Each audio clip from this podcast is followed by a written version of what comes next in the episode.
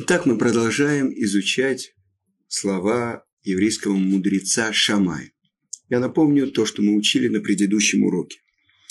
Сделай изучение Торы своим постоянным занятием, говори мало, но делай много, и принимай каждого с выражением приветливости на лице. Бесевер паним яфот. И мы остановились на третьем высказывании еврейского мудреца Шамая. Как можно принимать каждого человека доброжелательно, радостно? Ведь на самом деле каждый человек погружен в самого себя. Если мне грустно на душе, как я могу радоваться? А еще какому-то чужому человеку. Да. Я вспоминаю какое-то детское стихотворение. Чужой, как река Брахмапутра, с утра постучался знакомый. Вы дома? К сожалению, я дома. Так вы понимаете, о чем идет речь?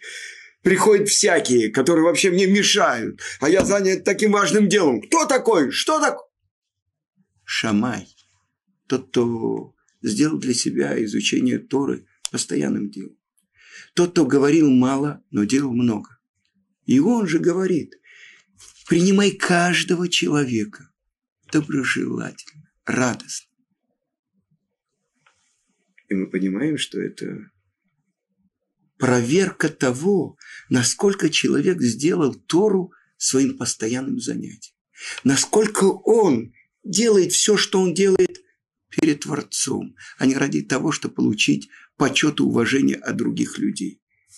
И это тоже проверка. Если Творец посылает в мой дом человека, он посылает для того, чтобы он научился у меня Торе.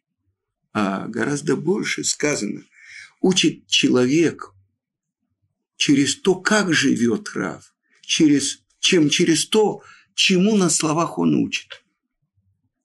Я хочу вам сказать, что у меня всегда вызывало удивление. Ну, почему так радостно встречает каждого Рав Ицхак Зильбер, мой учитель?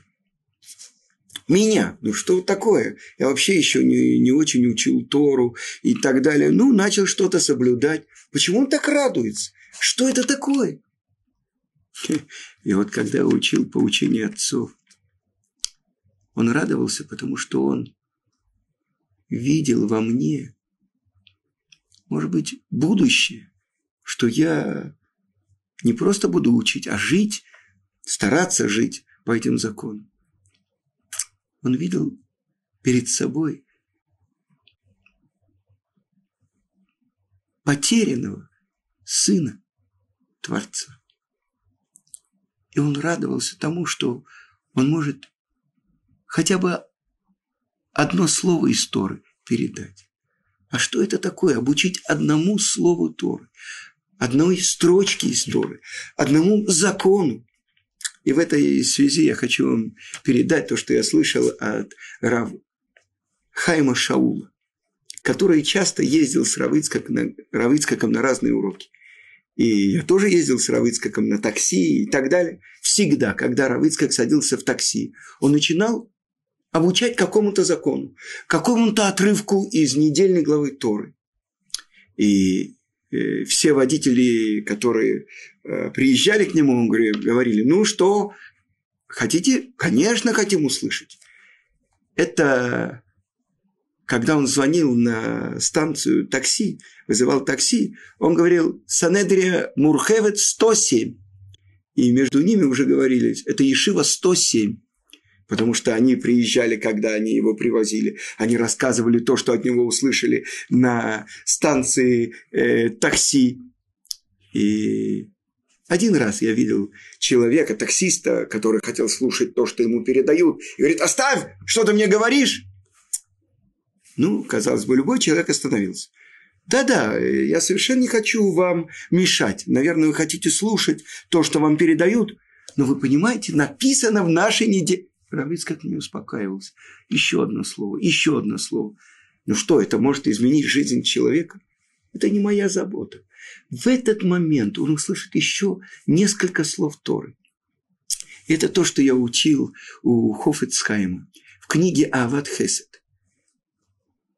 Почему это великая милость обучать другого, необученного еврея, Торе? Потому что каждая заповедь, а тем более слова Торы, это то, что является одеждами души человека после смерти. Представьте себе, если мы увидели какого-то человека, еврея, которого нет одежды, ну, каждый бы скинул бы рубашку, я не знаю, пиджак, чтобы его прикрыть. А ведь это евреи, которые лишены одежды их души, лишены этого знания Торы, даже минимального. И русские, и израильтяне, которые выросли в отрыве от этого. Так это то, что всегда Рав Ицхак делал. Меня не касается абсолютный счет. Пару секунд, пару минут. Этот человек что-то услышит, это уже что-то, это уже много. И вот эта проверка. Если человек действительно радостно принимает любого еврея, это показатель, что не он управляет миром, что он принял Творца как царя этого мира. И тогда это то, что делал наш праотец Авраам, когда он принимал гостей. Я хочу вам сказать, я нахожусь часто в одном месте за границей, в городе Сент-Луис. И там живет один еврей, американец. Корни его из Польши, с русской фамилией, Ярославец. Так вот, этот человек, он как-то преподал мне урок.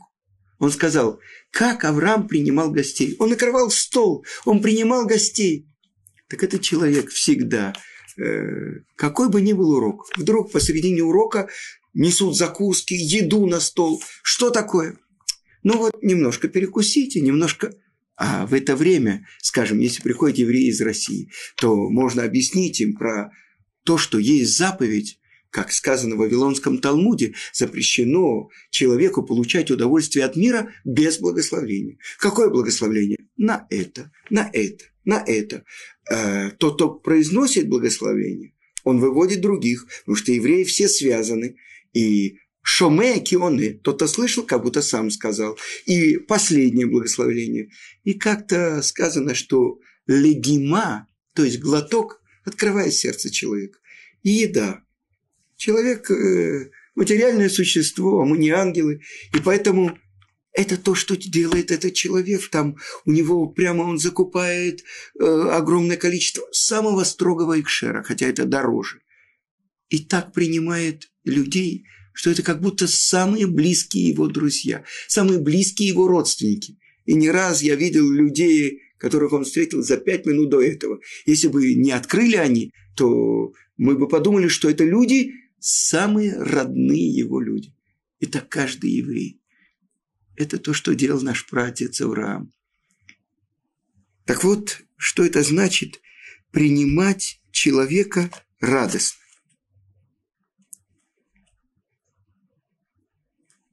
И еще комментаторы объясняют.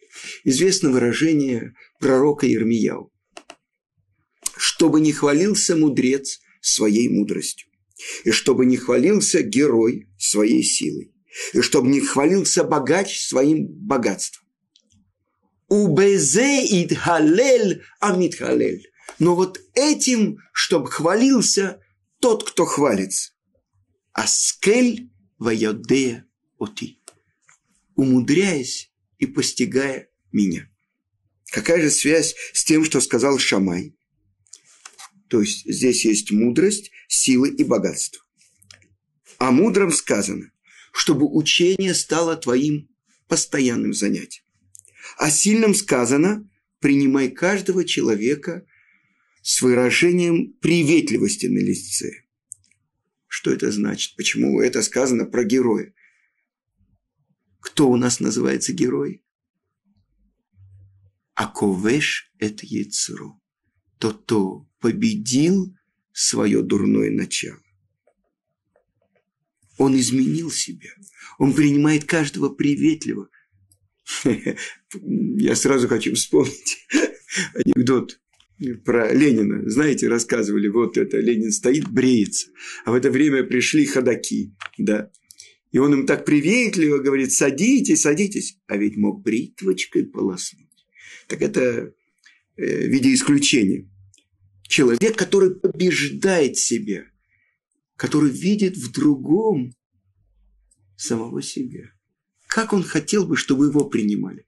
Доброжелательно, чтобы к нему относились хорошо. Сколько раз проверял я. Если человек хмуро или грустно смотрит на другого человека, какое бы ни было настроение у другого, несомненно, если он видит такого человека, это на него подействует. И я был на одном уроке, как раз учили трактат Баба Кама, который говорит про то, как человек должен ограждать свое имущество, чтобы не причинить ущерб другому. Человек, который идет с грустным, подавленным настроением, с грустным, страшным, свирепым лицом, это называется бор баришу тарабим. Что это такое? Если выкопает кто-то яму или не прикроет кто-то яму и попадет туда человек, о чем идет речь? Что это значит? Выкопает или не прикроет? Это же не его яма, это в общем владении. Он становится хозяином ямы, чтобы отвечать за ущерб. Так вот, человек, который с таким лицом идет по улице, он как ходячая яма, в которой спотыкаются и падают другие люди. Поэтому что это значит приветливым лицом? Можно это сделать технически. Я знаю, в Америке есть специальные в магазинах, крупных, огромных магазинах, есть специально человек, который занимается тем, что он смотрит, что все продавцы и продавщицы чиз улыбались. Так что это такое? Они, может быть, терпеть не могут этих покупателей и так далее. Чиз! Это техническая часть. Знаете, чиз – это сыр. Значит, что сделать такую улыбку. С другой стороны, это тоже патент, потому что за действиями устремляются сердца. И человек, который сознательно улыбается. Он не может сказать: я тебя ненавижу. Даже если он так скажет, на самом деле это что-то другое. Но совсем другое то принимать человека с доброжелательным выражением лица. Это показатель, что человек сделал постоянно для себя изучение Торы. А Тора – это орайся, это свет. Он превратил себя в свиток, на котором написана Тора. А в Торе написано «Веагавта лереха камох» – «И полюби другого, как самого себя». Несомненно, я должен любить себя. Но я должен видеть в другом самого себя. И как говорит Рамбан, чтобы я желал другому такого же богатства, таких же хороших сыновей и такого же постижения Торы, как я желаю себе. То есть в другом я должен увидеть себя. Ведь сказано, все евреи – братья. А с другой стороны, все евреи – друзья. Коль Исраэль хаверим. Но все думают, это друзья Гистадрута или чего-то еще, кооператива, Эгед. Что значит друзья? Мы уже говорили, еврейский мудрец называется хавер, потому что он служит соединением неба и земли. Он дает возможность, чтобы воздействие от Творца расширялось на этот мир. Так сказано, во время годовых праздников, когда все евреи должны прийти в храм, «Коль Исраэль хаверим», даже не ученые евреи и так далее, в тот момент, когда они приходят в храм, это поднимает их, они объединяются. И это как закон. Хавер – это еврейский мудрец. Они засчитываются, считаются как мудрецы. Потому что еврейский народ поднимается на новый уровень. Сказано, что когда еврей приходил в храм, он выходил оттуда другим человеком. И приводится в одном мидраше, что был один такой еврей, который отказался уже от исполнения Торы и заповедей. И Каздин, те, кто разрушили первый храм, они боялись войти в храм. И они послали еврея. И они ему сказали: все то, что вынесешь ты оттуда, будет твоим. И он зашел в храм, и он вынес золотой семисвешник. Сказали ему они: нет, эта вещь полагается царю, а не простому человеку. Второй раз войдешь, то, что ты возьмешь, будет твое. Он сказал: я второй раз не пойду в храм. Ну, мы тебе снимем все налоги, мы тебе заплатим такие-то... Достаточно, что я заставил гневиться моего Творца один раз. Второй раз я туда не войду. И они ему сказали: учти, мы можем тебя наказать. Иди. Он сказал: достаточно того, что я заставил гневить моего Творца один раз. И сказано, что они его положили на козлы и пилили его пилой. И в этот момент он не кричал про боль, про то, что он раскаивается. Он кричал про то, что достаточно, что я прогневил моего Творца один раз. Второй раз я этого делать не буду.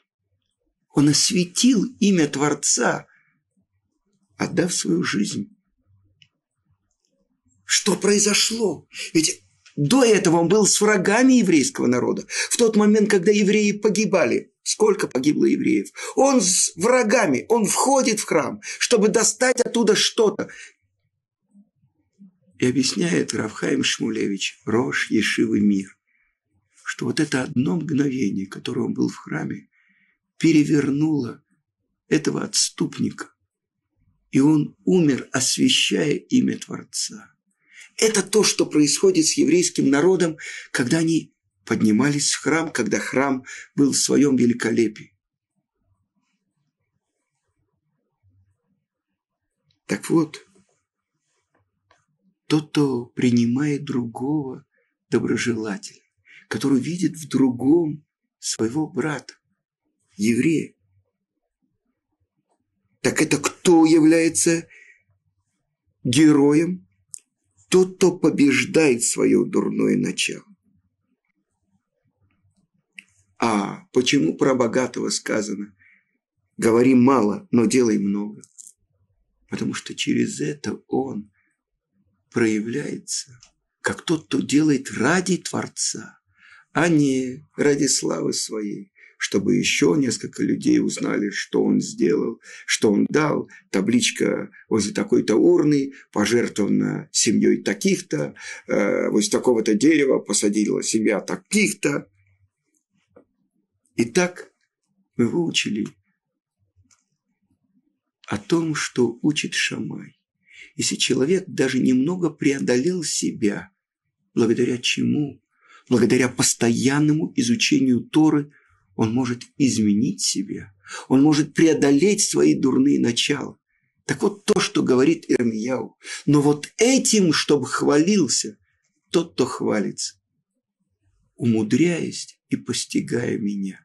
Как мы можем постичь Творца? Как мы можем любить Творца? Объясняет Сифри. Через то, что я буду постоянно заниматься его Торой, его словами. И это то, что еще объясняют комментаторы. То, что сказал, то, что мы учили в самом начале. Шимон а-Цадик. Аль-Шлоша дворим аулам амет. На трех вещах держится мир. Аля Тора, аля вода, вель гмелут хасадим. На Торе, на служении и на добрых делах. Так вот, об этих трех вещах и говорится. Тора, изучение Тору. На служении говори мало, но делай много. Делай перед Творцом. И на добрых делах это принимай каждого доброжелателя. И тогда оказывается, что Шамай, великий учитель еврейского народа, Тана, он учит тому, как человеку жить в мире с Творцом и выполнить свое назначение, и быть в мире с евреями. И тогда так человек может достичь цельности. И это слова великого Шамая.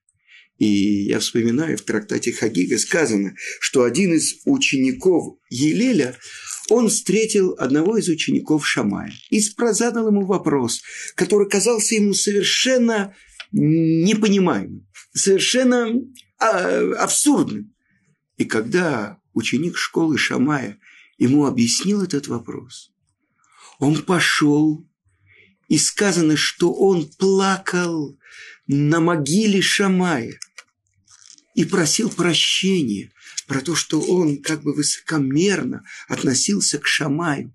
И сказано, что выплакал он все ресницы, и голос его плача раздавался по всей округе. Он раскаивался, что он недостаточно уважительно относился к тому, кто всю свою жизнь посвятил изучению Торы и реализации Торы в еврейском народе. Я могу еще продолжить про Шамая и привести, например, примеры, когда Шамай облегчает, хотя во многих местах, во многих мишнайот Шамай устражает, а именно Елель облегчает. Но один пример, маленький пример, я все-таки хочу вам привести, потому что у нас осталось несколько минут. Сказано так в трактате Кедушин, что ученики Елеля говорят, что достаточно мелкой монеты, пруты, чтобы посвятить женщину, чтобы она стала запрещенной всему миру. А школа Шамая говорит, нет, достаточно, должно быть важная монета, которая динар, серебряный динар. И разница между прутой и динаром – это очень существенно. Как если бы сейчас сказали, можно посвятить женщину, дав ей 20 огород. Любую вещь стоимостью в 20 огород. Или кто-то бы сказал, что можно посвятить женщину, дав ей только стоимость $100. Что, кто облегчает, а кто устражает? И мы бы подумали, Шамай устражает, а Елель облегчает. Но оказывается, все наоборот. Ведь если ей дали пруту, и по школе Елеля она уже считает замужней женщиной, ей запрещен весь мир, то есть все мужчины мира запрещены. И если, не дай бог, что-то происходит, ей полагается за это смерть. Но если она получила пруту, и по школе Шамая это не называется кедушин, пока она не получит динар, тогда она свободная, и это не называется, что она запрещена всему миру. Но на этой ноте мы завершаем. Всего хорошего и до следующего урока.